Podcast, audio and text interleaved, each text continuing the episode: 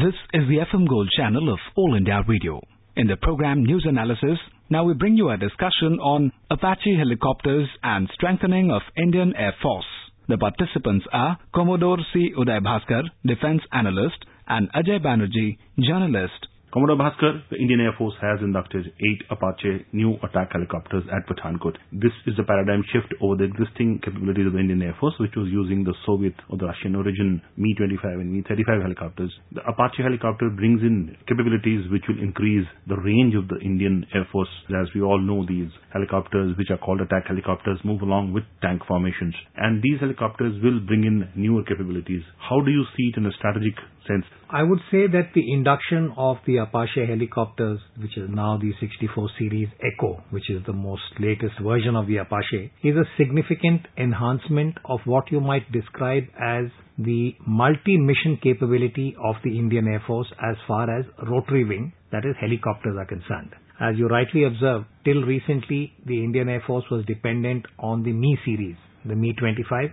and the Mi-35, which we had acquired from former Soviet Union, now Russia. They had gone through their operational cycle and the Indian Air Force had conveyed this particular requirement, which is to acquire the equivalent of a modern attack helicopter because we must be able to make the distinction between the armed helicopter and the attack helicopter. And globally, the Apache has been recognized as the most credible platform. Again, it might interest our listeners to note that the Apache as a basic platform goes back by almost 40 years plus. It is 1975, 77, late 70s. But every, I would say, technological cycle has enabled an upgrade of the ordnance, the surveillance, the traction, maneuverability, and various other new features that we associate with the Apache. So in summary, I would say that the Indian Air Force now has filled up a very, very important niche as far as multi-mission rotary wing capability is concerned because apart from its trans-border potential, meaning that for India now the line of control and the need to have this kind of a capability has been demonstrated over the last year plus.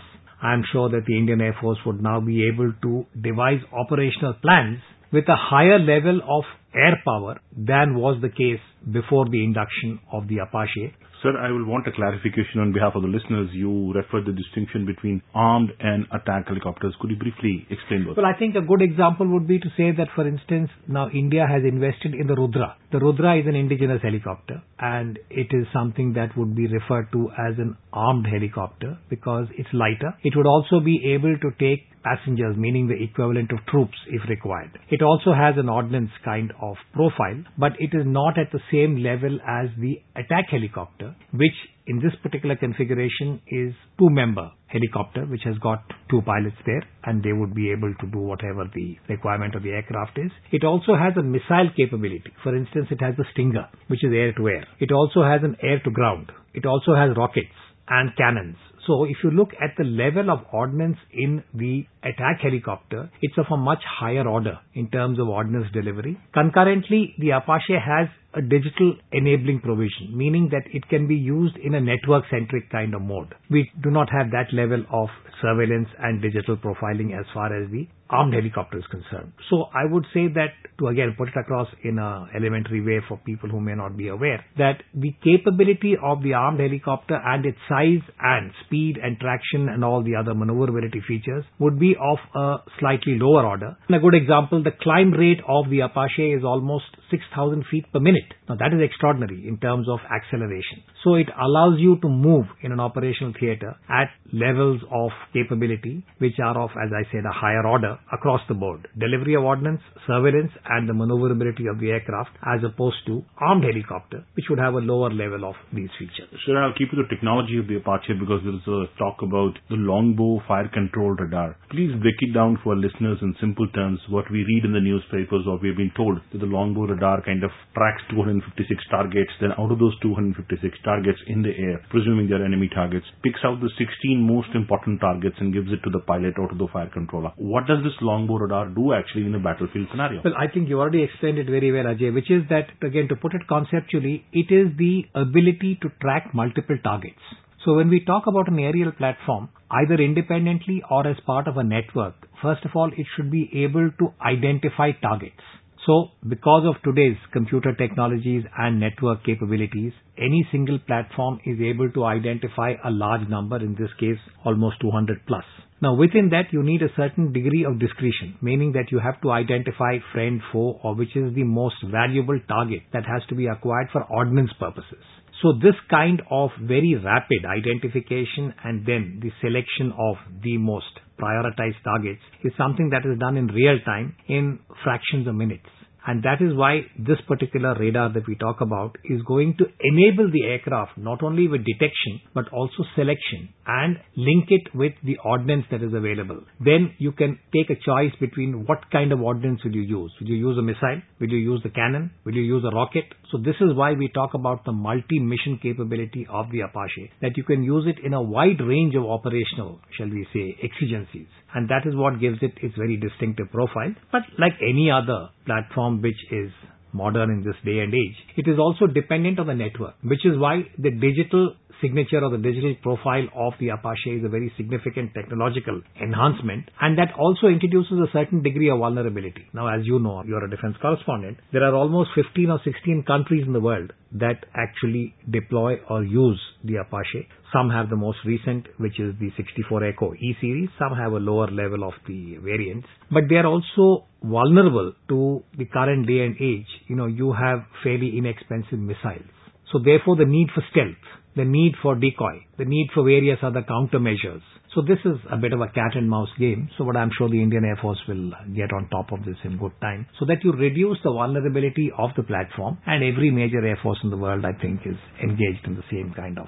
So when we talk of the capabilities of the Apache, there was this data being given out yesterday by the Indian Air Force by the company Boeing, which is the maker of the Apache, that uh, the Apache has a kind of a missile which has got precision strikeability called the Hellfire and its precision strike ability has been used extensively in Afghanistan and also in Iraq by US stroke NATO forces. Uh, you think that kind of ability will be of use in India where the environment, I mean the environment, I mean the war scenario will be very dense, much more dense than Iraq or Afghanistan? Well, frankly, I think any service, whether it's the Army, the Navy, or the Air Force, will acquire a capability. Now, I think the Air Chief, Marshal Dhanoa, made this observation yesterday at the induction ceremony in Pathankot, that the Indian Air Force has to be prepared for all kinds of scenarios that vary from a hot war, which is a conventional war in any kind of situation where air power is required. And the other is to deal with India's current low intensity conflict and the internal security challenges. Many of them are centered around the line of control and our tension that is prevailing with Pakistan for almost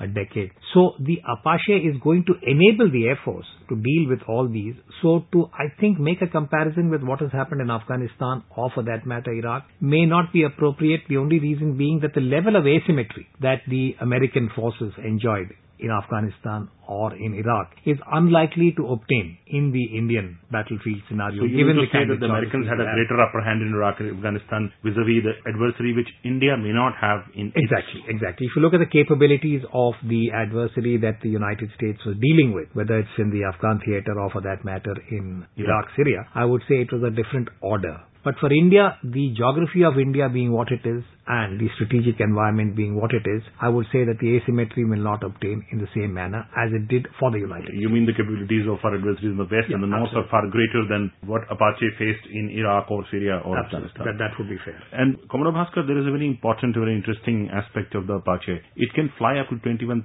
feet. Now, I'll drag you back to 20 years Kargil, where the intruders of the Pakistan Army were at altitudes in greater of 17,000 feet, 18,000 feet. Our Mi-25 and Mi-35 helicopters did not have the technological prowess to fly to those altitudes and strike at the intruders. Do you think the Apache can be dual task to the Himalayas well, also? This is a very interesting feature, I think, of the Apache that it is ceiling, if I remember right, is in the order of about six and a half kilometers, Yeah. which would be about that much in terms of 21,000 feet. feet. Now that again gives the Indian Air Force, I think, many options, particularly where it is being used in tandem with the Indian Army for a given exigency where it is support to the land forces. Now that is where I think the operational planning between the Army and the Air Force could be fine-tuned. Now my query really to the system is, Prime Minister Modi has spoken about the CDS. Or, or jointness. He's been very eloquent exactly. about jointness. Now that is where I think this is going to be a test case.